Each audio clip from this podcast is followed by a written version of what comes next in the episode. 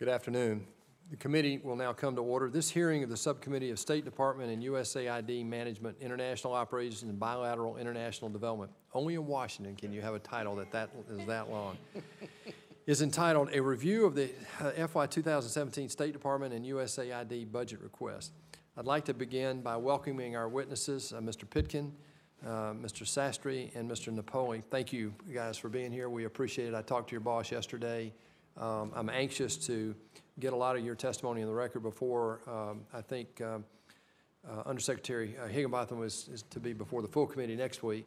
So uh, we'll try not to be redundant.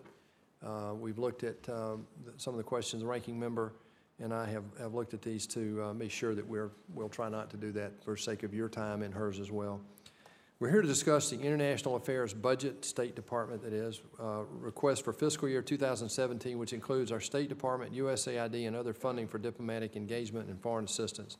Today is intended to be a deep dive into the budget request with those who've come up with the budget at State and USAID. Uh, I personally serve on both the Foreign Relations Committee and the Budget Committee, uh, which I believe gives me a unique understanding, and as, as does the ranking member, uh, Senator Kaine. Uh, I believe that gives us a unique understanding of, of how uh, our global security crisis and the fiscal crisis are actually intertwined. Given our current fiscal situation, every dollar we spend on state and USAID, if you look at it that way, is basically borrowed, which makes it even more um, important that we understand uh, the request. With that said, the United States is and should continue to be the most philanthropic nation in the history of the world. We have no shortage of problems in the world that require American leadership. As this administration plans to draw down American forces in Afghanistan, as we continue to have lower troop levels in Iraq, the cost of the State Department maintaining a presence in these difficult, high-threat environments increase. Today, I'd like to cover a number of issues, including long-term budget trends, the issue of OCO funding, the State Department and USAID's plans to combat the Zika virus, how monitoring and evaluation results are integrated into budget decisions, and how this budget would address the growing migration crisis in Europe, to name just a few. Also, as follow-up questions on how some of the USAID money has been used in the past in places like Haiti, for example. We certainly have a lot of ground to cover, so with that, let me turn it to our ranking member, Senator Tim Kaine. Thank you, Mr. Chair, and thanks to the witnesses. We're looking forward to this uh, hearing today. Uh, As uh, Chairman Perdue mentioned, I am uh, also s- serve with him on the Budget Committee, and I'm on the Armed Services Committee as well. And I feel like a lot of this hearing is really about, uh, you know, an important part of American power, very connected to our military mission, but on the diplomacy side, and, and I'll make the point, and this isn't to chide anybody with the State Department, but as you, as good as you guys often are, uh, professional men and women are in advocating for your budget, the DoD is often even better at advocating for your budget. Um, General Mattis uh, testified at a SASC hearing in 2013. If you don't fund the State Department fully, then I need to buy more ammunition. That's a direct quote. Secretary Gates is, is, is known for saying the same thing. And one of the things that's, that's interested me as an Armed Services uh, Committee member is hearing how uh, strongly they support uh, full budget for the State Department. Uh, Secretary Kerry reminded us last week during the full committee hearing that this total budget is less than 1% of the federal budget, um, and it is a statement of our priorities and the degree to which, with which we prioritize diplomacy abo- abroad. I'm a, a big believer in this budget. Uh, You've got organizations like the U.S. Global Leadership Coalition that make the case for the importance of it, um, because we do so much good in this, in this area, um, but we have so many concerns as well. So we're going to be digging a lot into it. Uh, The chair mentioned Zika, for example. We want to understand the president's proposal to spend money to battle Zika, but we also want to understand uh, how the State Department is prioritizing keeping our own personnel safe, which is, I know, got to be something that is of significant concern to all of you. Um, We've got uh, military conflicts around the world that we know will not end without some political resolution. Yemen, Libya, Afghanistan, Syria, state and USAID play an important role as those conflicts are hopefully moving toward an end, but then even after. Uh, we have, we're entering a new uh, uh, chapter in the relationship with Colombia. After three presidents, three administrations have been consistent in Plan Colombia, we're moving to Paz Colombia and trying to play an important role in that, uh, in that strong allies continuing uh, progress, which is uh, good for the people of Colombia, but also good for the people of the region uh, and of the world. And I also have a particular interest, having followed the Plan Colombia to Paz Colombia, particular interest in how the State Department would intend to use the $750 million uh, appropriation that we just uh, uh, put into the budget for the Central American prosperity process, process, and the president has an additional billion-dollar request in this year. So kind of how you intend to use those funds, what would be the metrics under which we would analyze whether we're- we were being successful. We would have reason to believe, because of Plan Colombia's success, that we could be successful. But we'll, we'll only be successful if we spend the dollars uh, the right way. So there's many, many uh, issues uh, in, in this budget, uh, state and USAID, and we'll dig into them with other colleagues who are here, both uh, now and when we have a full committee uh, meeting next week. But we appreciate your service and look forward to your testimony, and thank you, Mr. Chair. Thank you. And now we'll hear from our witnesses. I'll introduce you individually prior to your testimony. First, we have Mr. Douglas Pitkin, the Director of Bureau of Budget and Planning at the State Department. Mr. Pitkin is responsible for developing the diplomatic engagement budget, overseeing strategic planning and performance management of those resources, as well as control of all departmental resources. He served in this position since uh, June 2015.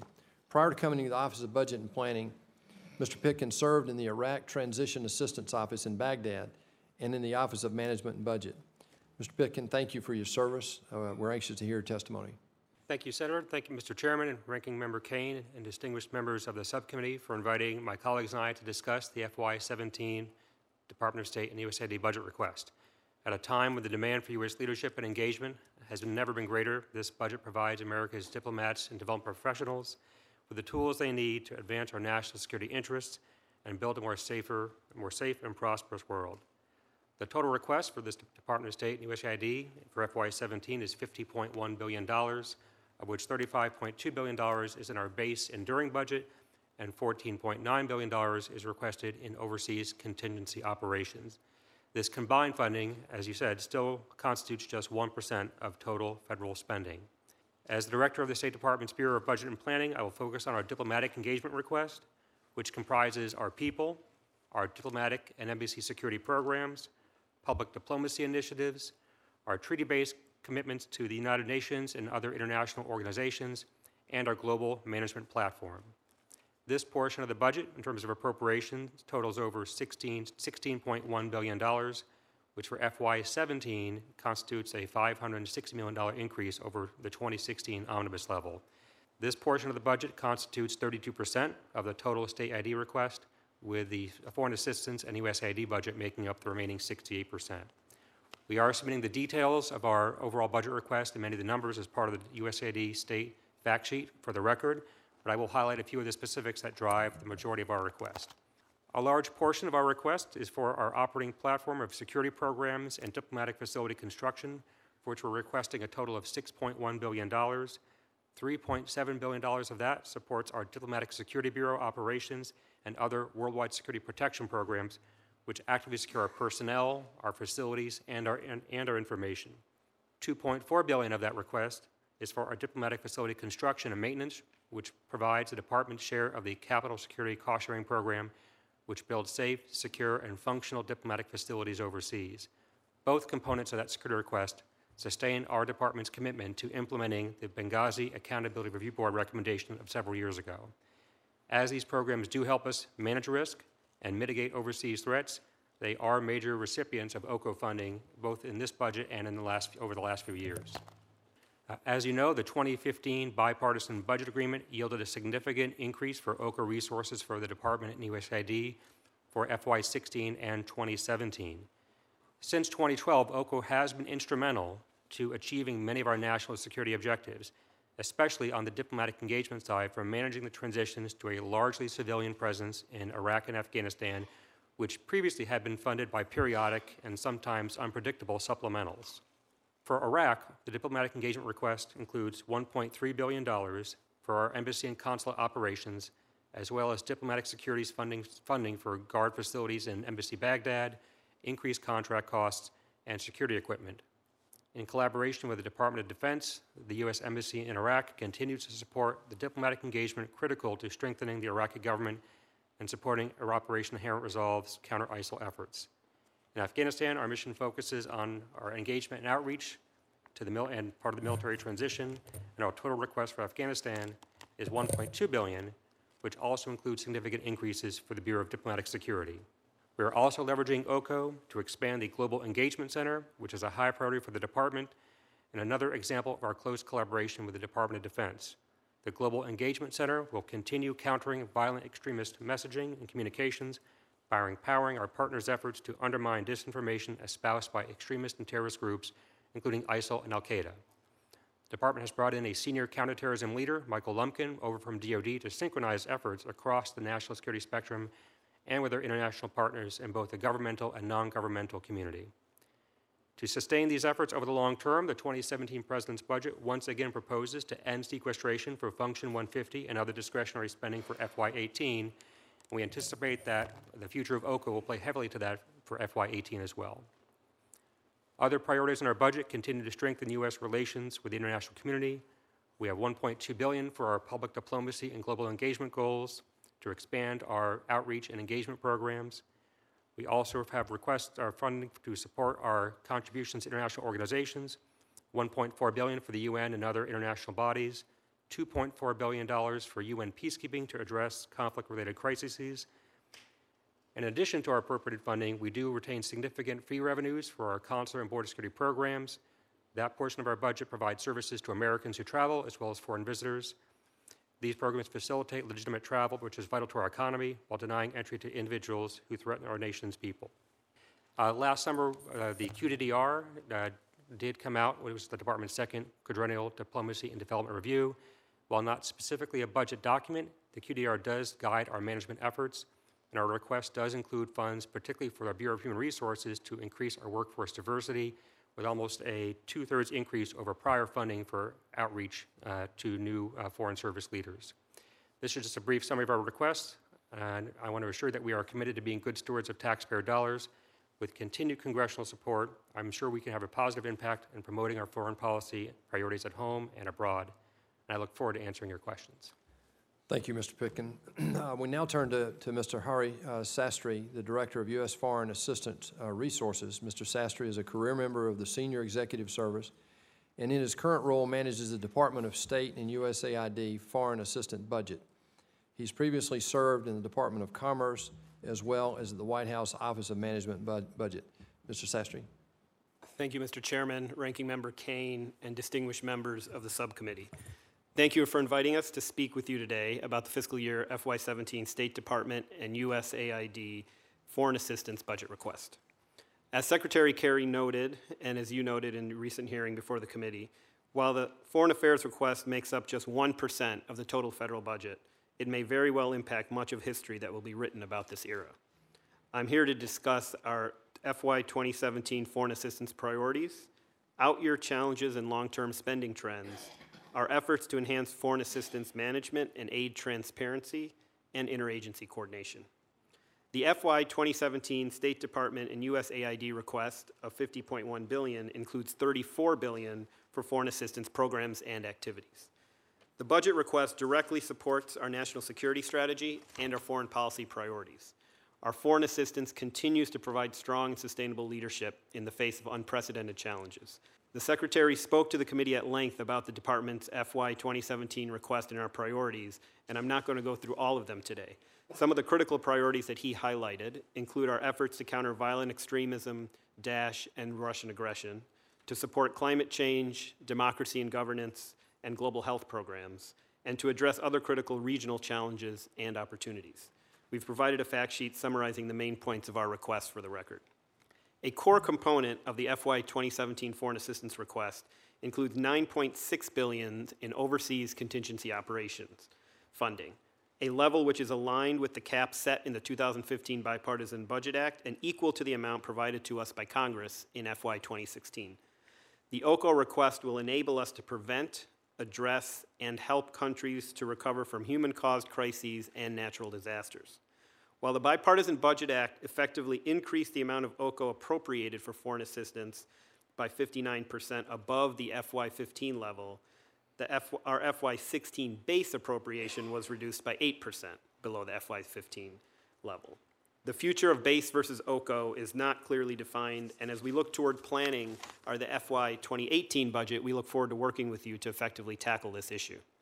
In addition to the OCO base issues, a broader out-year challenge for foreign assistance is that we recognize that the various crises around the world are producing more refugees and more disasters, and we are asked to take the lead in responding to more global health pandemics.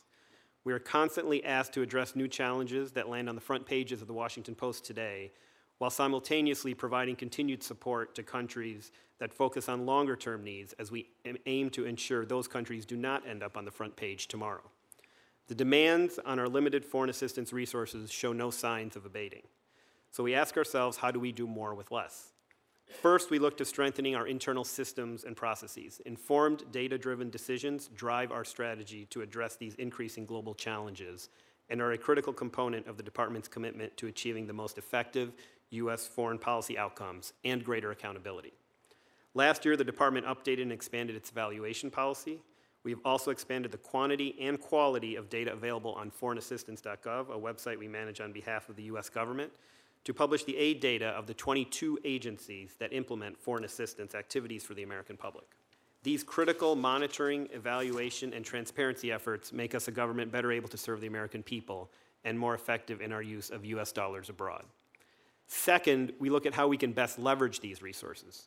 We are able to tackle many global issues through close coordination with our agency partners. We work directly with the Departments of Defense, Treasury, Agriculture, Homeland Security, the Centers for Disease Control, and many others to address these complex challenges. We are doing everything we can to ensure U.S. taxpayer dollars are used as efficiently and effectively as possible within the top line provided by Congress. Today's global challenges make clear that what may appear to be a distant concern has the power to impact Americans right here on our home soil. Our leadership role in addressing these issues is important now more than ever. It is essential to promoting our goals and objectives abroad, stimulating the economy and creating jobs, and protecting the American people and our values here at home. To adapt to this ever evolving global landscape, foreign assistance must be, as the President said in his recent State of the Union address, a part of our national security, not something separate, not charity. Foreign assistance is and must be seen as a powerful tool that enables our nation to continue to lead the world in effective solutions to global challenges. Thank you for your continued support, and I look forward to answering any questions you might have. Thank you. Finally, we'll hear from uh, Mr. Roman uh, Napoli, the Acting Director of the Office of Budget and Resource Management at USAID. In this role, he provides advice to agency leadership on a range of budget issues, including performance management, budget planning, and financial management. He has previously served as the head of budget formulation and ex- execution for USAID's program budget, as well as the head of the strategic planning and resources for the Middle East Partnership Initiative. Mr. Napoli? Thank you, Chairman Perdue, Ranking Member Kaine, and members of the subcommittee. I'm very pleased to join you to discuss the U.S. Agency for International Development's FY 2017 budget request. Our request totals $22.7 billion and reflects the critical role that development plays in advancing U.S. interests and values abroad. As the lead on development in the U.S. government, USAID is now better positioned and more capable of making a sizable impact around the world, leading not just with our dollars, but with leadership that the international community and the American people expect. We do this in four ways. First, this request helps USAID foster and sustain development progress all over the world. USAID will institutionalize proven investments by fostering inclusive economic growth and strengthening democratic governance through tested and proven interventions. This work is lifting millions out of extreme poverty and helping countries become open, peaceful, and flourishing partners for the United States. The request will enable USAID to double down on efforts that are delivering results and continue to build the conditions that make progress possible. With this budget, we will continue to save lives and improve health worldwide by contributing to global efforts to end preventable child and maternal death, creating an AIDS free generation, and protecting communities from infectious diseases. PEPFAR is well on track to reach bold HIV and AIDS prevention and treatment targets, and we see the same opportunity with malaria. 90% of all malaria deaths occur in sub Saharan Africa, most of which are among children under five. But we've already seen significant declines in child mortality due to our work, with reductions up to 55%. This budget includes a total increase of $200 million to expand and broaden our malaria work. Second, the request enables USAID to prevent, mitigate, and respond to man-made and natural humanitarian crises that are occurring at unprecedented scale and frequency. USAID's response to crisis around the globe is intricately linked to our development mission. This, will, this request will enable USAID to provide life-saving responses to areas with the most vulnerable populations. We will provide emergency food supplies, address the underlying causes of food security, and assist victims of conflict and natural disaster. Third, this budget supports our critical work to confront threats to national security and global stability.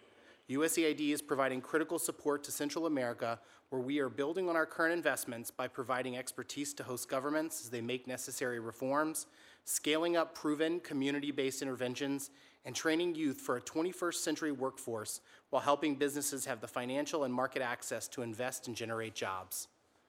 Finally, this budget will position USAID to continue to lead and meet the needs of a changing world by investing in approaches that work. We will emphasize knowledge and evidence-based learning, we'll and we will support the men and women of USAID as they proudly serve the American people in increasingly challenging environments. With this request, we will enhance science, evaluation, and learning with $196 million in funding for the Global Development Lab and the Policy Planning and Learning Bureau. Investments in the lab will enable USAID to develop and scale breakthrough solutions, leverage more out of our funding, and improve the sustainability of our development investments by attracting private sector resources. The request also includes necessary support for USAID's staffing capacity with a requested $1.7 billion across USAID administrative expense accounts to, sus- to sustain ongoing operations and build on the institutional reforms we have undertaken with USAID Forward. While there is tremendous ambition in this request, we acknowledge that the expectations for USAID are as diverse and as multifaceted as the problems we address. While these issues are complex, USAID is evolving and fundamentally changing the way we do bus- business, integrating innovation into all of our work, leveraging our resources for greater impact, and focusing like never before on measuring and delivering results. We envision a world where the most vulnerable are emerging from extreme poverty and contributing to stable democratic societies, building a safer world that promotes the dignity and freedom of people everywhere and advances our security and prosperity. And with that, we look forward to your questions. Well, thank you all. I, uh, I look forward to your, your answers here. Um, And again, let me just, for the record, remind us all that um, we will have the uh, Undersecretary uh, Higginbottom here next week to answer questions uh, about the budget as well and other issues.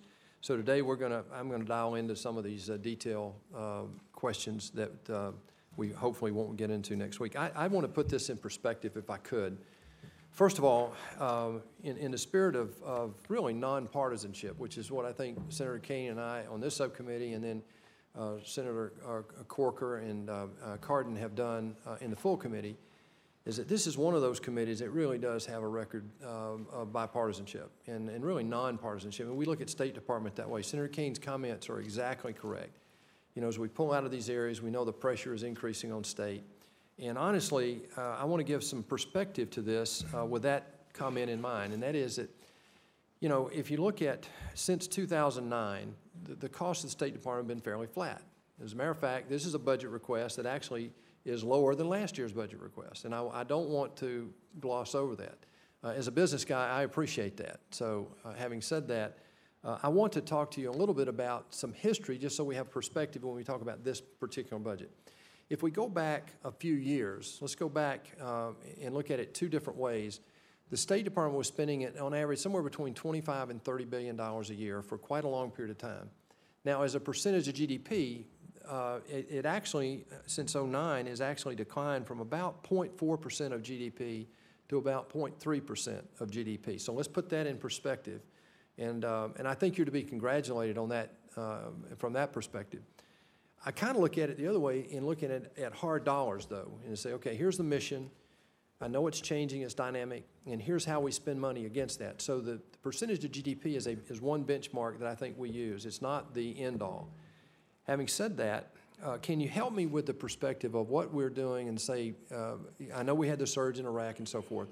Mr. Pitkin, can you address that to start with? Uh, and anybody else has a comment on that, I appreciate it. But can you speak to sort of what we've seen, and, and is this a new norm, or is there some anticipation that uh, somehow the world's going to get safer and we can go back to where it was maybe uh, in 2001 or 2000 to 2008, for example. The question is, um, with all the dynamic threats around the world and pressures on state, I'm not trying to lead you into an answer, but I, I really am trying to figure out what that $20 billion is going for in, in this new world. Thank you, uh, thank you, Mr. Chairman. Well, I certainly hope, of course, that the world does get safer and that our budget can help move us in that direction. But certainly, as part of the department's management team, I frequently hear the reports from our Assistant Secretary for Diplomatic Security, Greg Starr, who is very candid about the threats that we face uh, overseas and that they're evolving nature, that they're unpredictable, and that they can emerge even in countries like, like France, as we saw uh, earlier uh, last year, that are unexpected. Um, and so we have to be able to be mindful of those threats, not just in what we currently call the frontline states or the high threat posts, but other posts where our adversaries have the capacity to strike unexpectedly. Um, so, but going back to original question, um, I've been with the Bureau of Budget and Planning since uh, 2007, and certainly the, the main driver that I have seen for our operating costs has been our presence in Iraq and Afghanistan. Um, and as you noted, I, I, actually came from the Iraq office and worked in the embassy Baghdad, primarily actually on the foreign assistance side. Uh, and one of the challenges that certainly the department faced was as the military was drawing down, there was a transition plan in which the Department of State uh, has or was and has taken over uh, the lion's share of the responsibility for the operating platform from DoD, uh, and that comes with a cost. It comes with cost for operating in an environment with where we can't rely on the local economy, where we have to bring in uh, employees from outside. We have very unique and challenging security conditions, uh, and so since that time, and particularly since the creation of OCO, uh, we have made significant investments, both one-time investments in facilities and recurring investments in people and programs to help protect our staff and our other interagency partners in Embassy Baghdad. The same trend we're seeing in Embassy in Afghanistan. Um, now in Afghanistan, we, have drawn down more. We, now we just are focused on Embassy Kabul, uh, but the same thing. We are seeing as the threat evolves, as the DoD forces and international partners draw down, more of that security platform falls upon the Department of State. Uh, and we take, we try to be appropriate and take appropriate measures. I think last year in the FY16 omnibus and the 16 budget, we tried to contain some of those costs, but now for 17, just the way that the contract cycles move, we are seeing increasing costs uh, that we are trying to address in this budget request. Is it safe to say that during, a I hate to look at it this simplistically, I know it's not, but if you look at the war period, say between 02 and 2009, um, while we have fighting forces in a country, the need for state expense is not as great as it is as, as we see after the departure of those uh, defense forces. Is that, is that a correct, simplistic way to look at it? Because I'm looking at, is that part of the run-up in that 30 billion? It, it's a 76% increase. It's not on this watch, I understand that, but I'm trying to look historically to say, is this a new norm or do we have potential to put, uh, eventually bring that back down? Uh, I certainly hope we can bring it down over time, but that would definitely depend on security conditions on the ground. And um, we did make decisions several years ago under previous uh, leadership to try to uh, constrain some of our Iraq presence to just the two consulates and Embassy Baghdad. One, partly for security reasons, because the more sites, the more acreage we had to protect, the more movements we had, the more we exposed our people to risk. It also did have expensive costs, but primarily security and getting the job done and achieving our mission and working with the Iraqi government was the key priority. Um, it has declined somewhat, but we actually were getting a lot of support and from DoD previously. DoD helped provide our security. It wasn't free, um, but as DoD is drawn down, that entire cost falls upon the Department of State. So I would say it's a shift. It's one, a, a fairly stable presence, but as DoD withdraws its forces, we have to pick up the slack to help protect the personnel who remain. uh, my time's going to run out, but Mr. Napoli, I would, I'd like to address the, uh, the follow-up. You mentioned in your testimony that um, one of the issues is trying to make sure that the money that is invested has a good result. And so I'd like to talk about Haiti for a minute. Um, I was elected in November of 14, and um, between then and the time I was sworn in as a private uh, citizen, I went on a mission trip to Haiti to uh, try to rebuild a school and uh, hopefully some housing and so forth for an orphanage, 275 kids down there. And it really touched us that, you know, in five years after the earthquake, not a lot had changed, frankly. I mean, I, I understand that the Navy was down there early, uh, USAID was there early, and so forth, and we did a lot of good. Um, however, um, I was really troubled by uh, the state of, of the situation, particularly if, if I'm correct, that we've spent some $4 trillion, $4 billion uh, in Haiti. And I have a particular question, you know, as to the, the effectiveness of, of money spent there. Um, we know that historically, uh, Haiti has always been the poorest country in the Western Hemisphere. We know there were allegations of corruption there for decades. Um, none of this is new. But in February and March of 2015, USAID itself suspended two contractors that had been working on a flagship $30 million uh, housing project. I think it was called Caracol EKAM, if I'm correct. Um, due to faulty home construction, poor drainage, you know, got, the list goes on. It was also a question about where it was put. There's a lot of housing that was built in, uh, in and around Port-au-Prince. It wasn't where the people were living. They were in other areas where they could get clear ground. Um, and so I'm not sure how effective that was. Can you speak to the follow-up um, that USAID has in a country like Haiti to be sure that the money it goes to the people that um, that needs to help, that we're not just using U.S. resources, that we're using local resources when we can, and that the results are, after a five-year period of time, effectively what we wanted out of $4 billion investment. Senator, thank you for that, and thank you for sharing your personal experience. You know, Haiti is one of the poorest countries in our hemisphere, and so it has a particular amount of attention, especially after the earthquake there. I think when we talk about thinking about Haiti and how we follow up and how we make good, there's a number of things that we think about, but really it's you know our work in the political space, really kind of writing the governance of the country, helping them to govern themselves, put things in place that are going to lead that government down a road to full rehabilitation. But for USAID's investments, you know, there are a couple of things that I think we really want to talk about in terms of just really quickly saying things like really bringing in capital and other things through our Development Credit Authority, where we have the diaspora, Haitian diaspora, and Haitian business leaders coming, finding ways to work with USAID and leveraging that money in the country. That's the kinds of things that I think really help, one, lower the US government's risk but also allow us to do things that are sustainable and locally owned. So I think there's a lot of challenges in Haiti, and that's something we can talk more about, you know, I think following the hearing. But for now, from my perspective is we've done a lot. We've got 98 plus percent people out of temporary housing. There has been a lot of progress, but there's going to be continue to be a lot of things we need to do in Haiti forward. And this, this budget does include a healthy request for continuing some of that work. Uh, I'm out of time. Uh, I will come back to one follow-up question on that in a minute, but the, for the sake of time, um, we'll go to the ranking member, uh, Senator Kaine. Thank you, Mr. Chair, and uh, I appreciate the testimony, and I'll probably have multiple uh, chunks of questions too. But Mr. Pitkin, I'm going to start with you, just sort of a budget philosophy question, because you've been doing this at state since, did you say 06, 07? 2007, yes. And then you were at OMB prior. That is correct. Um, we have now done two two-year budgets in a row. Um, it wasn't easy getting there. We got to the first one after a shutdown. We got to the second one in the middle of a speaker retiring, so I'm not sure we can always count on something like that. Uh, but I really like two-year budgets. I'm a former governor. We always did two-year budgets. Senator Isakson has had a two-year budget bill for years. I'm a co-sponsor of it. Um, we, we've kind of gotten in this bit where we do a two-year budget deal and then single-year appropriations. But once we do the first appropriations bill, it gives people at least kind of a range of reason if they know the top line for year two, sort of what to expect. I, I really feel like the economy outside, but also our inside operation does a lot better the more certainty we can provide it. And congressional activity around the budget has been a big uncertainty generator rather than a certainty generator.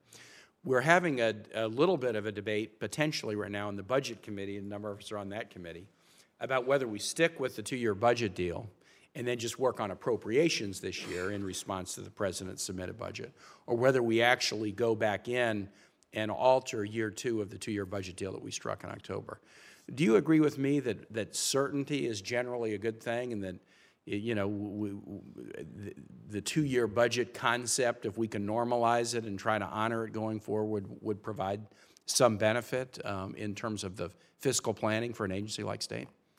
Uh, uh, Thank you, Senator. Well, it's difficult for me to speak to the broader budget process because certainly there are a number of equities, and as evidenced in the FY17 request, even our request for state had to take in consideration the range of challenges that the administration tried to cope with on both the discretionary and mandatory side of the budget. Uh, so I recognize that even in negotiating a single-year budget within a two-year budget deal, there are going to be different puts and takes in order to achieve uh, the right balance for the American people that's fiscally responsible. Um, But in terms of planning, yes, to a certain degree, working within a planning ceiling helps us set expectations. It helps us try to know what uh, the external stakeholders would consider fiscally responsible. Uh, That's why the request that we sent forward s- stuck to the OCO ceiling that was uh, negotiated last fall, even as we made different trade-offs within the OCO level. And part of the dynamic for our request is some programs that we tried to shift into the base to get it out of OCO because we thought it was more of a base program to make room for other OCO-related priorities, such as the security efforts I referenced earlier. So a certain degree of, of certainty or planning uh, agreement helps us, but we recognize it's part of, a part of a broader political dynamic and that we have to be able to explain the trade-offs uh, for what happens if we have to work with less resources or address new challenges. Th- Thank you for that. Now, a question about OCO for all of you, again, kind of a, a broader question. Um, You know, there is a legitimate use of an OCO account because there are true contingencies. There is also a degree to which OCO can be used just to kind of skate around budget caps. I think what we've done in the two two-year deals that we've done, the Murray Ryan deal in December 2013 and the deal we got in October 2015, is basically not only have we done two-year budgets, but we've kind of we've kind of decided we will treat the budget caps as a discipline but not a straitjacket, as a starting point and a default, but not just an ironclad uh, and impermeable uh, straitjacket. And so um, we've adjusted off the budget caps in both the, the first two-year deal and the second one. Um, Share a little bit about, from each of your perspective, as we're thinking about an approach, you know, the, our, our budget and approach work, the, the way we ought to look at OCO. Obviously, it's more predictable if it's in the base. You know, what, what is a base expenditure, what is an OCO expenditure? I mean, you kind of hinted at it, the idea of is, do we think it's going to be regular and continuing versus truly episodic? But if you, from each your agencies, would offer us advice as we're grappling with this OCO question, that could be helpful. Um, Thank you, Mr. Senator. I think um, what the chairman said earlier uh, when he asked the question, is it too simplistic? I think that is a part of the answer, really, is um, as we look into the out years and as DOD, for example, clears space in certain areas, it is State Department and certainly on the assistance side that we're, that we're going in, and we often have programs that are going to last longer than a short-term surge. Building governance and anything takes, takes time. So the, the budget deal certainly provided welcome relief from the sequestration. It provided some planning certainty. That was, both of those things were very good. But in order to, but our reliance on OCO increased. And as the secretary said last week, that's something we need to tackle going forward. And so what we did really was we shifted a lot of programs that we had traditionally funded through the base appropriation that do have a little bit of a longer term um, look to them, and we've funded them through OCO because that's you know that's the tool that we had. So going forward, we certainly have this challenge um, of how do we respond in many more parts of the world than we were responding to in 2004 or 2005 or 2006 um, and how do we maintain that? Because we do see that you know we don't see the pressures on the assistance side really abating much at all in the in the short term. Of course we hope that will come down in the long term but um, in the near future we just we don't we don't see that. And the real drivers have been um, you know the the conflicts have driven humanitarian costs um, up and um, et cetera Mr. Napoli? Yeah, I won't add too much more to what was said, but I think from our perspective at USAID, one of the things we look at is, you know, 90%, over 90% of our international disaster assistance account is now in OCO. And while we can see a way in which that makes, that framing works in the short term, in the long term, we know very well that part of what we do in the disaster assistance account is also make investments in disaster readiness, working mm-hmm. to make communities more resilient to future external shocks. So there is a little bit of conflict there that I think over the longer term will have to be resolved. I, I don't want OCO to end up being like the Willie Sutton line, why do you rob banks? That's where the money is. We're not going to vary the budget caps, but if we could just put it in the OCO account, then everybody will be going there. So some rational understanding of, of real, what is an OCO expenditure and what is a base budget expenditure, something that as members of this committee and the Budget Committee too, we're going to grapple with. I'm going to save my questions about individual items for a next round for uh, Senator Isakson sake. Thank you. Senator Isakson? Thank you, Senator Perdue. Uh, Let me- let me ask, Mr. Pitkin, help me here. Your state, your first page, you- your printed testimony, you say the president's budget is 54, 50.1 billion, 35.2 of which is enduring. I think that's the word. Then, Mr. Sastry, your first line says the FY 2017 budget is 50.1 billion, which is the same number. Then it says 34 billion of which is foreign assistance. Is foreign assistance and enduring the same thing? Uh, No, no, Mr. Senator. On each, on, um, of the 50.1 billion, 34 billion is foreign assistance. That is split between our base uh, piece and our OCO piece. So our base piece is um, approximately 25 billion, and our OCO piece is about 9 billion. So 25 billion is foreign assistance? 34 is the total. That Out of 34, Two separate accounts. correct, correct. How much of that goes to Israel? 3.1 billion, So about 10% of all foreign assistance goes to Israel. correct. The point I want to make on that is, I- I have been caught, as has every senator, with people who think, well, if you just repeal the foreign assistance budget, you can balance the budget, you never have any problems as a country, and our debt goes away. It's probably the best buy we've got in the entire budget for peace and security, and I think enduring is a, an intriguing and accurate word, but I think to know that, fi- that ten percent foreign assistance goes to Israel, and I always ask the question of my constituents who complain about foreign assistance, how much do you think it would cost us to build and maintain a military base in the Middle East? It'd be a heck of a lot more than three billion dollars a year, so it's a great return on the dollar, tremendous return on the dollar. Mr. No, Roman Napoli, by the way, is a great name. You ought to, you ought to have been at the Oscars the other night. You- You would have won one. In fact, I thought I saw Roman Patolio there, but I guess I didn't. Anyway, never mind. In your testimony, you said USA, you said the accounts, you said the president's funding request for accounts from which USAID, USAID administers assistance is twenty-two point seven billion. How did, is that out of the fifty point one total, or is that another? No, sir, that's, that's inclusive of the number, and it's inclusive of the $30 billion number that Mr. Sastry used. So foreign assistance, USAID, et cetera, et cetera, et cetera, all comes under the umbrella fifty point one, Sir, just out of different component accounts, is that right? Yes, sir. that's right. What about em- em- embassy security and embassy improvements around the world? Or is that in this 50.1 billion as well? Uh, Yes, Senator, there is. 6.1 in total. Is there any new embassy or replacement embassy we're building in this budget? Yes, we have uh, funding in our capital security cost sharing program to build uh, four new embassy facilities, uh, and we can get the details, but I believe they are uh, Guatemala City, Guatemala City, um, uh, Kenya, and two others, and I can get back to you on those. But yes, we have four new embassies in this budget.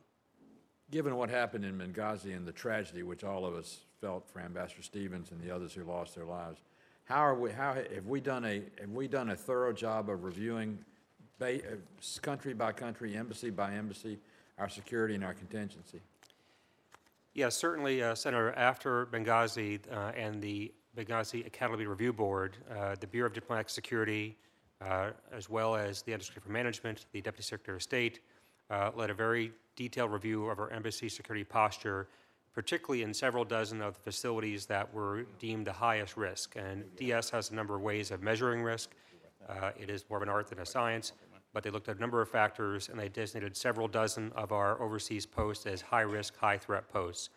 Uh, And first off, they did create a special directorate within the Bureau of Diplomatic Security called the High Threat Directorate, which focuses on these highest risk posts. They created new programs, they hired new people, they put in place new uh, controls to ensure that those posts were prioritized for resources and received extra attention in terms of having the right security capacity on the ground. Uh, We reprogrammed at that time about a billion dollars of savings that we had gleaned from Iraq and reprogrammed that to both facilities and personnel to uh, basically bolster our security posture at those and other posts. And then we have sustained those investments uh, as part of our ongoing budget request. And we are still in the process of standing up some increased uh, Marine security guard presences at, I believe, 34 total posts. Um, Many cases, we still have to work with the local governments and get permissions and find the right housing, uh, but we have that funding uh, both uh, in our, part of our base budget to sustain those efforts. And I believe we have implemented um, all but, I think, fully implemented all but two of the Benghazi ARB recommendation, and the last two, I believe, are really because of policy, uh, local uh, host nation issues, and not because of funding. Once you get outside the, the high premium appointments like Ambassador to France and Australia and a few places like that, the rank and file diplomat who's on the front line of the United States of America, our embassies around the world that people have never heard of, and they risk their lives to do so, or they put their life certainly at risk. And I think it's very important that we make sure they know that we care about their security, and that we're planning every day to see to it every person deployed overseas on behalf of the United States of America is as secure as they possibly can be and we can make them. I am a big believer in soft power. It works best when your heavy power is already working in hands, but soft power only works if you have the type of volunteers and the type of people committed to, willing to commit their life to represent the United States of America. So I, there's no dollar we should spare whatsoever in, in, in failing, in securing the security of our embassies around the world and the people we recruit for them. And I just want to put that in the record because I think it's critical for what you do. Thank you, Senator. And, and just to complete the thought on uh, the two, the four facilities that we're requesting in 17 are Guatemala City, uh, New Delhi, India, Kampala, Uganda, and Nairobi, Kenya. And we also have other programs that provide uh, compound security upgrades and other safety upgrades to facilities that are not in the near-term schedule for a new compound. Well, I've been to two of the four and they're good choices. Thank you. One last thing, I guess, while I've got 50 seconds. On Zika, do y'all have any input in the request for Zika, in addressing Zika? Uh, Yes, we did have input on the request for Zika, and although prim- most of that funding was on the uh, foreign assistance and AID side. And I think the budget was completed before Zika became an issue, wasn't it? I think CDC and others have been tracking Zika for some time. The disease is much older, although it had not become as acute as it is now. But we've been trying to work as fast as possible to get where we where we've gotten. One last thing, Mr. Chairman. Let me put a bug in your ear about Zika. Uh, A lot, in Kansas, in Georgia, in California, and in New York, I think those are the right four states, private hospitals and facilities gave, the- entered the Ebola battle, caused us to be able to cure some people with Ebola and quarantine them with Ebola, and they spent a lot of their money. And I think the reimbursement still hasn't come in some of those cases fr- from Ebola. And there are a lot of people talking about funding Zika out of the leftover money from Ebola. We've got to make sure that it's left over after we've paid every obligation we had to those hospitals that volunteered their time and their services in the Ebola outbreak. Thank you very much. Thank you, Mr. Chairman. Thank you. Um, Let's move over to uh, Europe for a minute. I had a chance a couple weeks ago to go to Serbia and, and um, actually met the uh, president of uh, Macedonia and a few other leaders over there of other countries talking about the refugee pipeline from Greece all the way up into Austria, Germany, Norway, Sweden, and Benelux.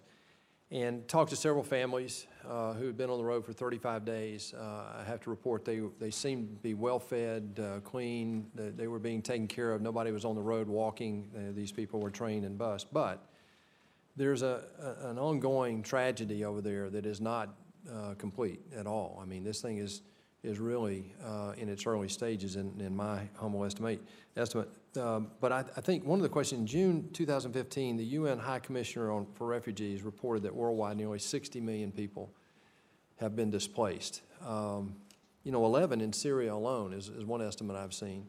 Despite these highs, the total U.S. humanitarian assistance request of of 6.2, I think that it's 20% less than 16. Um, And further, the amount of, in the migration and refugee assistance account in this year's request decreased by about 250, 260 million. Wh- What accounts for those decreases in the time when, when you hear and see this, this growing demand for assistance with, with uh, migrants and refugees? Mr. Sastry? Thank you, Mr. Chairman. Um, So first, uh, you- you're right, there's, the situation around the world, especially with Syria, is something that um, has certainly seized everyone's attention, and there's quite a few requirements being driven from, from that crisis. Uh, Our 2016 appropriation uh, gave us $7.6 billion in humanitarian assistance. This was a, we thank Congress for the support. Um, It was a uh, nearly a 25% increase from what we had in 2015. So when we were building the 17 budget, what we really did was look at what our needs were across two years, across 16 and 17, and to see what we could, uh, what, what was the right amount that would be able to meet the needs, while also making sure we balance some of our development funding at the same time, because we want to ensure that we're preventing crises in other places of the world as well. So if you look at it across two years, it's nearly $14 billion in humanitarian over two years. So at $7 billion a year, that is still a very strong uh, footprint for humanitarian assistance. And the other, um, I think, uh, priority we had going forward, and the secretary mentioned this at the conference in London a, a couple weeks ago, is as the U.S. continue, U.S. is the number one um, donor for humanitarian assistance. It'll continue to be the number one donor. But in order to be a leader, the other issue that we need to we need to tackle is bringing other donors to the table. So I think it's a, it was a combination of making sure that we have a strong humanitarian funding level over the two-year period, but also making sure that we're engaging other c- countries to uh, come to the table. I noticed Senator Markey has arrived, but before I move to him, there's a follow-up question. Sure. All right, is State Department having any conversations specifically with any of the Arab countries that are not now participating in this humanitarian aid? Uh, so I- will take that question back. There there have been discussions, but I'm I don't have the details, and we'll we'll I'm to happy you. to table that until next week. Would you let uh, uh, the Undersecretary Higginbottom um, see if she wants to respond, uh, respond uh, for the record? Sure. Thank you. Um, Senator Markey, if you're ready, um, I'll yield to you if you're ready.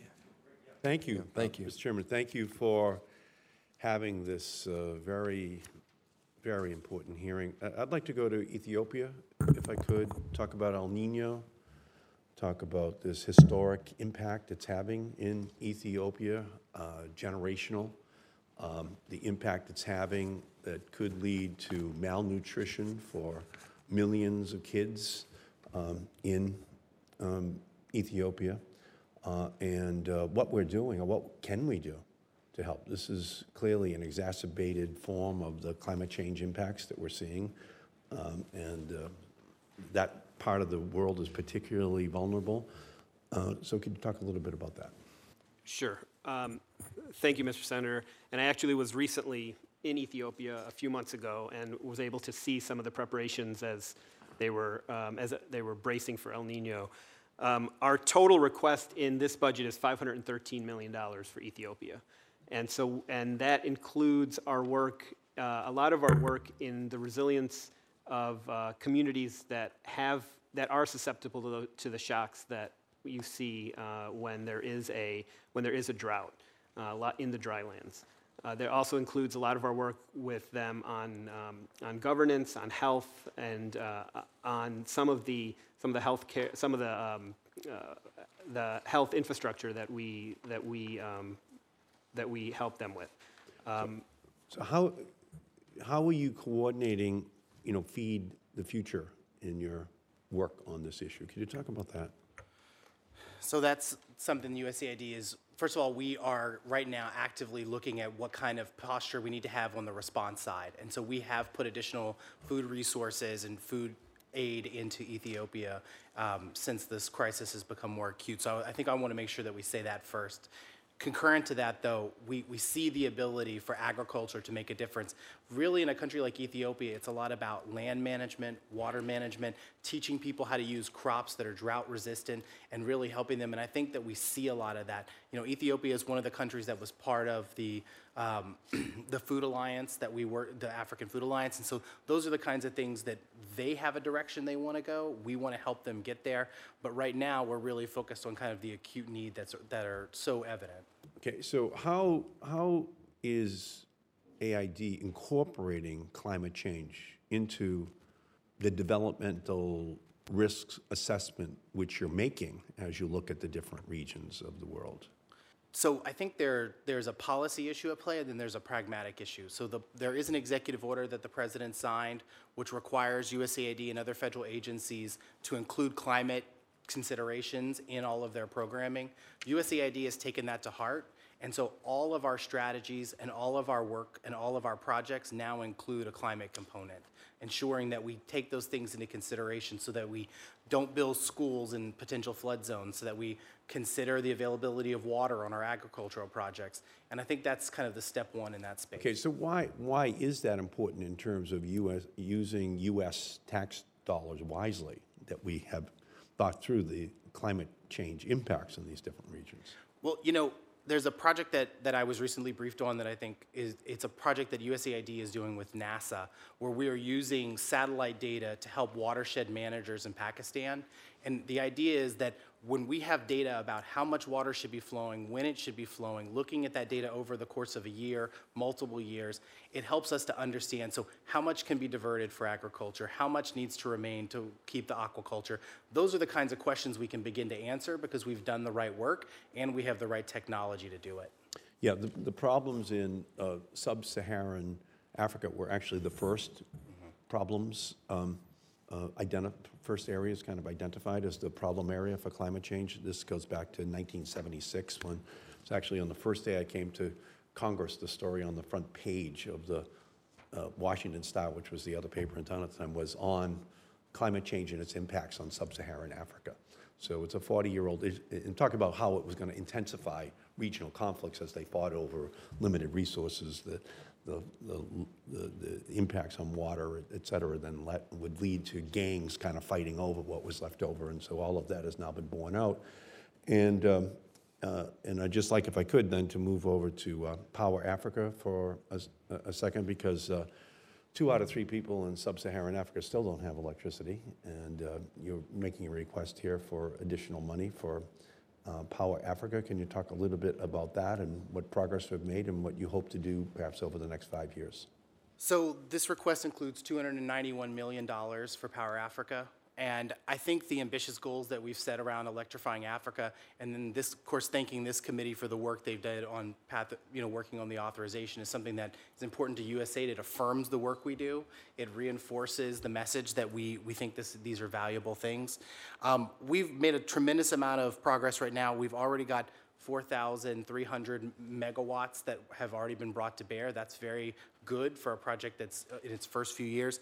But what's most important to a lot of us at AID is the fact that we've brought $43 billion of out private and public sector investment into the space. So in an area where aid is contributing a small amount of funding, that all that funding is being matched, doubled, tripled, and quadrupled with private sector funding. That is really something that we, we think is very valuable for an effort that's so broad and such a you know such a big policy statement. Yeah, uh, I went with the president to Africa last uh, July, and uh, in Ethiopia, we had a signing of an agreement. And, um, uh, and so could you talk a little bit about the geothermal potential in Ethiopia and these other surrounding countries and what we're doing in order to telescope the time frame it will take to extract those uh, energy resources for the people of those countries? Well, I want to I want to thank you and thank you for taking the time to to make the visit. Um, as a budget person, I think you've tapped my knowledge of geothermal energy. I'm sorry, um, but I will bring that question back, and we would love to make sure we talk more about it with you and your team. By the way, I I will say that the utility executives and regulators in those countries reminded me a lot of the same executives in America in terms of their, do we really have to do this? Do we really have to move to geothermal? Do we really have to move to solar? Yeah, it's sunny every day here, you know, maybe we could do that. And you could just see their, they had to show up at the ribbon cutting. They had to, you know, smile, but you could just see they were doing it through gritted teeth. And it's, it's, it's a challenge, but it's a good thing USAID is there. It's a good thing these other agencies are there because they have the credibility to help them to, um, to kind of almost double their electricity generation in just two or three years for the entire country. You know, just, it's just amazing and it's working. And we thank you for your great work. Senator Kaine. Thank you, Mr. Chair. And um, just going to hop through some issues now. Um, I- I'm real interested in this uh, Plan Central America investment. Um, we would have reason that if we did it right to be hopeful because the Colombian example of failed narco state to, to really progressing economy and democracy and, and uh, security assistant around the world. I was with Colombian forces in the Sinai as part of the multinational force of observers watching them do that. I mean, it's been a remarkable transition. So that should give us some hope that if we make the investments right in Central America, we could see a similar path if we're consistent with it. I hope we might have a hearing about this in the Western Hemisphere Subcommittee to kind of get into the programmatic side. But the key is, how do you spend the money? Do you spend it right? So we just did 750 million in the approach bill, and this request is for a billion. I think 360 million of it is on the USAID side, and the remainder is through the state budget. But could you just talk a little bit about how you see us starting down this path? If we help those economies be stronger, we can slow the unaccompanied minors. If we help those economies be stronger, they can become, you know, uh, valuable security partners. Talk a little bit about. Uh, there's a lot of ways you can spend that money: infrastructure, education, economic development, security. How do you approach a task like that in terms of how the money should be spent? Sure. Thank you, Mr. Senator. And I'll, I'll answer a little bit and I'll turn it over to Mr. Napoli, who can certainly speak on some of the aid equities. Um, As you said, our, our request in the 17 budget is a billion dollars, of which 750 million is here in the state and aid budget. The other 250 is with OPIC and DOD, et cetera. Okay. Uh, The, the Central American strategy has three pillars. So the administration has set, a- set forth a path, uh, one pillar being governance, one being prosperity, one being security. So on the security side, for example, there's a little over $300 million, uh, largely working with, um, working with the communities to increase rule of law, uh, working with training of police, et cetera. On the, um, on the development side, uh, we have obviously the three countries that we're targeting with El Salvador, Honduras, and Guatemala, and each of those have a slightly different bent to how we're tackling the problems depending on the, um, the- depending on the issues with that country. So I think from USAID's perspective, we always think about what, what's the cause? Why, why are we here? What's the issue? And we assess that and we begin to look at those underlying factors. So for Honduras, clearly it's economic opportunity. And in El Salvador and Guatemala, clearly violence is also one of the drivers of migration. So in Honduras, you know, we've really made significant investments in agriculture, and we've increased farmers' incomes for the areas we've worked by 55%. percent mm-hmm. So giving people an incentive to stay, generating those jobs and creating those opportunities. And I think in El Salvador, you know, something that's really interesting is when we get into some of these communities where violence is the most acute, AID's programming has a very strong effect and it has it's mutually reaf- reinforcing with what the central governments are trying to do. So in the 70 plus communities we were doing nonviolent pro, we were promoting nonviolent programming, we actually saw 60 plus percent reductions in homicide. Mm. So we think that there are tremendous investments that we can make and that the, there's actually numbers to back, you know, those investments. Mm-hmm. So let's see, that is, and then governance, talk about governance. That's the third pillar. We talked about uh, security, we talked about prosperity, and then Sure. governance was the third pillar. Right. So in governance, I think the one of the one of the areas of focus is really the anti-corruption in a, in a couple of the countries, and how are we tackling? How are we helping those countries tackle the tackle the issue? So I know there have been, and as you said, if you have a WHA hearing, they can certainly get into the details of how they're exactly doing this. But we have um, nearly, I believe, a third of the of that of our request is um, for that for that pillar. Jumping over to Russia, so a billion dollars in the request for the Americas, the Northern Triangle, there's a $4.3 billion request for countering Russian aggression. Um, And I'm, I'm assuming that's across, you know, the broad area of Europe, Eastern Europe. But talk a little bit about, again, programmatically on that. What are the pillars of that investment? That's a sizable investment. What are the pillars? What are the metrics? Sure. We don't, we, I guess, we can't affect, you know, the inside Russia dynamic, but we can affect the degree to which surrounding neighboring countries are more resilient to that aggression, so. Sure. So our our countering Russian aggression total is 951 million. Okay. So it's a little bit um, the the higher number you may be referencing includes kind of the DoD European Reassurance Initiative potentially, but the state aid portion is 951 million. Okay. Uh, the big difference I think you'll see from previous years and what we hope is that we'll see an improvement in the macroeconomic conditions in Ukraine is we don't have a loan guarantee in this request. We've done two, we're in the process of completing the third, and we're hoping that we'll have a little bit of, uh, a little bit of, we'll see a little bit of progress. But one of, you know, we, we're working in, in the countering Russian space, not just in Ukraine, Moldova, and Georgia, but also in the Balkans, also in Central Asia, kind of that whole region.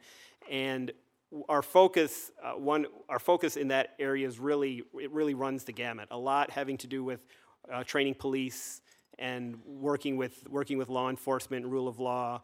Uh, there's also a lot of governance, especially the energy security area uh, within Ukraine. So there, it, it really is a, it's a, um, it's a rather comprehensive approach in, in the area, but it's not just kind of that, as you said, not just that focus of Ukraine, Moldova, and Georgia, but the broader EUR area. Let me ask about this, I, and I'm surprised I haven't asked this question before. I've been going to so many armed services hearing, uh, the last few years where we've been talking about the pivot or the rebalance to Asia as if it is purely a DoD pivot. Um, Within state and USAID, have you guys made a similar kind of uh, deflection in the, in the direction to, you know, play a larger role uh, in that theater? Yes, and thank you for the question. So our total, uh, in FY '17 is $824 million, which is almost a $100 million increase from the previous year. And so that sustains a, uh, a strong, uh, a strong maritime security piece, uh, a strong maritime security presence, which is something three years ago was, you know, two, three years ago was at a, at a much lower level than what you're seeing now, and it responds to some of the events in that region. We also have funding to take advantage of some of political transitions, for example, in Burma.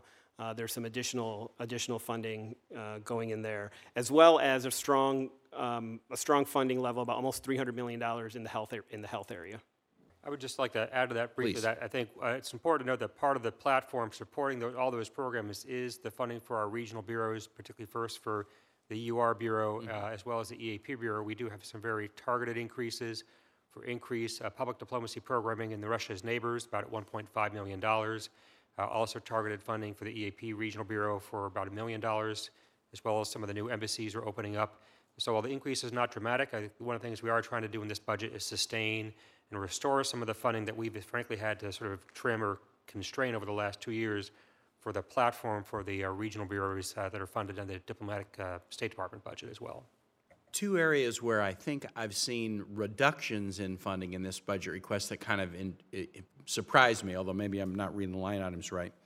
Under the International Narcotics Control and Law Enforcement funding, we have traditionally had funding for Palestinian Authority security sector to work on security cooperation with Israel, and that has strong benefit for Israel. Israel's been supportive of it. If I read it right, the uh, INCLE funding for this security initiative has been about $70 million a year, but the FY17 request cut it in half to 35 million. Is, am I reading that right? And if that's the case, why? Yes, uh, you are reading that correctly, and that is not a that's not a cut to our activities in the program. It is a natural. It is kind of the natural progression of that program. It was very resource intensive.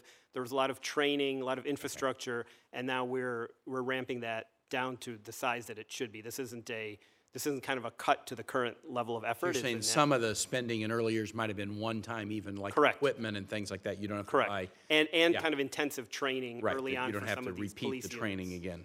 I, I see. Yep. Okay.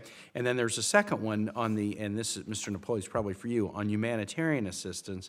The omnibus we did included a significant increase for humanitarian assistance, but it looks like the FY17 budget request proposes about a 20% cut in that program.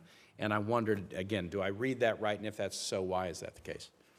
So I think when we look at the International Di- Disaster Assistance Account, which is our primary mm-hmm. humanitarian account, I think we take this two-year review. We look at the generous, you know, amount of funding that the Congress appropriated in FY16, and we kind of compare that and looked across. So 17 was clearly, you know, impacted by the FY16 levels. But I think for USAID, what's important is we're, we are going to continue to make commitments in places that we have significant humanitarian needs in, and we think we can do that in this budget. We will be responsive in Yemen.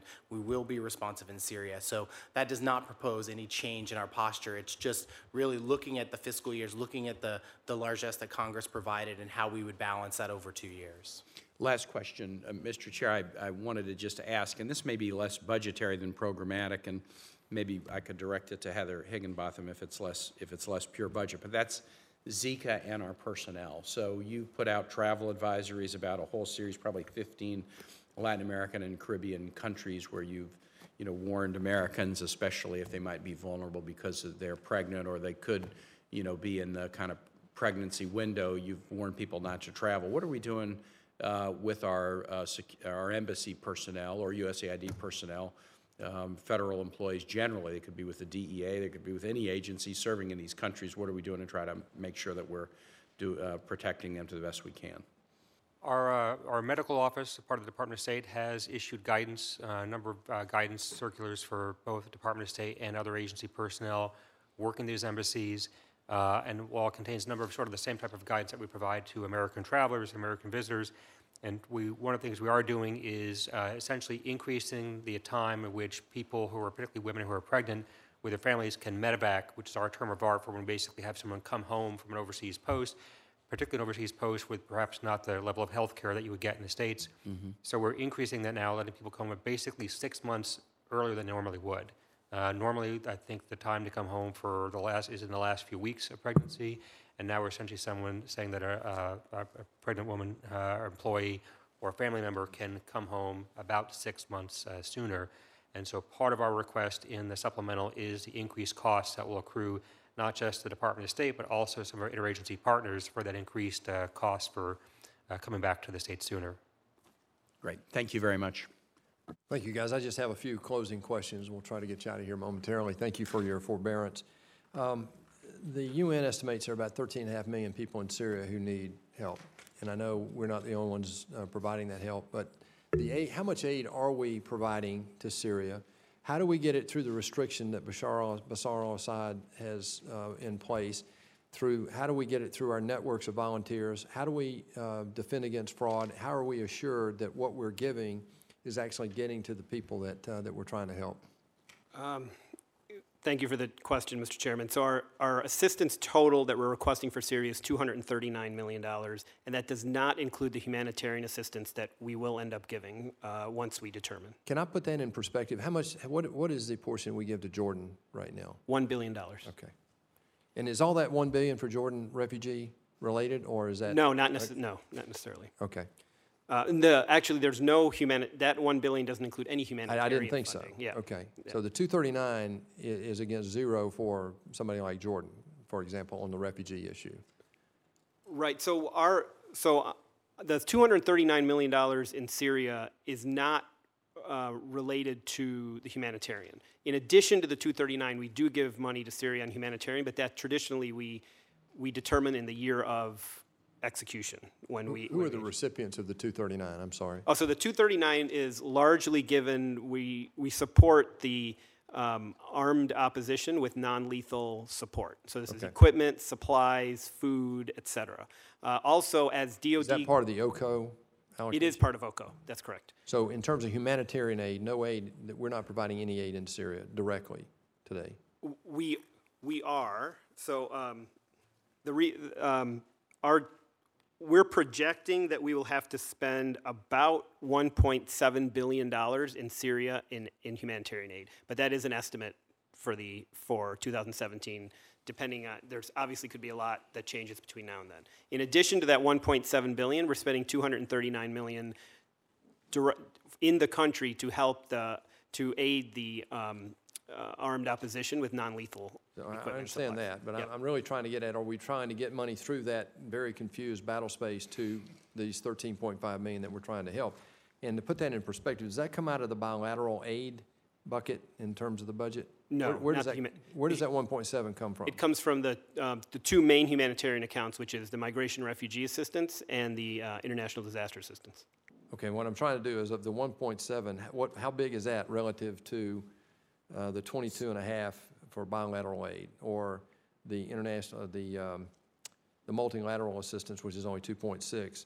Where, I'm, I'm trying, I'm So struggling with- think- to put 1.7 in perspective. We heard 3 billion for Israel earlier. Right. Um, so I, I think the three billion for Israel obviously doesn't include any um, humanitarian aid. Right. Uh, if you want to compare, uh, One way to look at it is of the 30, is that part of the 34 foreign, uh, foreign yes, assistance? yes, Okay, yes, all right, that's all I need. yes. All right. But how do we, how are we assured, what, what are we putting in place to make sure that money gets through to the people that really need it? Um, I think we could say, if- I'd be happy to say a few words about that. Thank you, Senator, for asking, because, you know, making sure that people get the aid that we're trying to provide is critical to how we think about this. That they are the beneficiaries, they're the end, you know, th- this is the end game, is to provide that assistance to them. So we're doing a, a number of different things, and I, I know it sounds kind of bureaucratic, but it's really overlaying a couple of different approaches. It's making sure that, you know, before it leaves Turkey or before it leaves Jordan, it goes across that, you know, we've inspected, that we've made sure it, it, the food is what it, it says it is. We have third-party monitors that are actually in country, that are using technology, cell phones, you know, photographs, other kinds of things to make sure, did the truck arrive? Did people receive the assistance. But in country, is it volunteers that are delivering that, that assistance? We have a number of organizations that we work with that, yes, they are And so what, what I'm trying to get at is what type of oversight structure do we have with them to assure that, that this is not being absconded to, um, um, you know, government forces or whatever that we, we wouldn't want this aid getting to? So I think that's something we can certainly have, we can bring back and Would talk you? to you with the, yeah, with the. Okay, just a little more- bureaus. Yep. specificity. Um, Talk to, to me just a little bit about um, the administrative overhead. One of the things, being involved in various philanthropies during my career, you always look at the overhead, right? And how much money is really being spent. If I look at this right, of the 34 foreign, 34 uh, billion foreign assistant, the USAID administration costs are 1.7 round numbers. Is that the only overhead that we have in State Department besides the state operations related agencies um, group there? That was, that's some 17 uh, billion dollars. But I'm, I'm just looking at foreign assistance. Is that the administrative overhead for foreign assistance, the 1.7? So our foreign assistance is both state and aid, uh, has both state and aid components. So when we talk about our people and platforms that are required, our overhead that, that you talk about, we talk about both on the diplomatic engagement side that Mr. Pitkin talked about and the aid, um, and the aid administrative overhead that you just mentioned. So it's a combination of the two that's required for us to deliver our assistance. Okay. And then talk to me about, last question I have is um, embassy security. I- I've, one of the responsibilities of this job is traveling out to meet our men and women in uniform and, and then people on, on state assignments and so forth. And it really is a, a, a great um, uh, pleasure to meet these people who dedicated their lives to serving our country and making lives better for people around the world. Uh, and their security is paramount, as, as uh, Senator Rising said, Senator Kaine has said. Uh, my question is, I know that we're, we've got new embassies around. I was in the Singapore embassy. I know we got a new one in London coming up. There's one under construction in Islamabad, for example. Can you talk through uh, the expense of these after the Benghazi Commission? And what are we looking at? Are these billion-dollar, you know, embassies as we go forward? I mean, and, and I also saw some numbers, I'm not prepared today to get into it, but we saw some overrun numbers that were fairly shocking on a few of these. So can you talk, maybe Ms. Pitkin, if you're the one to address that, and we can bring this up next week as well, but I thought we'd get into that today a little bit, if you don't, if you don't mind.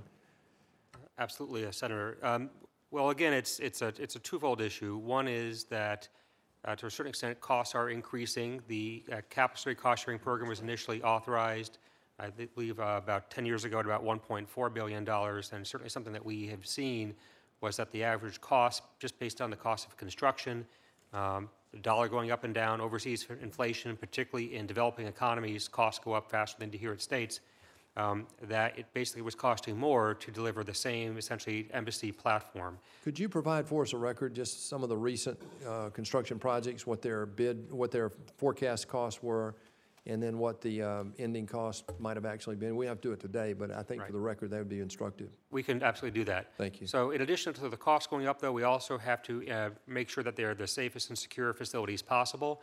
And so many cases, we're putting in the latest technology, the latest uh, uh, high-volume air conditioning and air throw to provide chemical, biological warfare protection agents. So we are basically having to make sure that these facilities can face and be protected against a range of threats, whether it's uh, uh, entry, um, ballistic threats, other types of kinetic threats.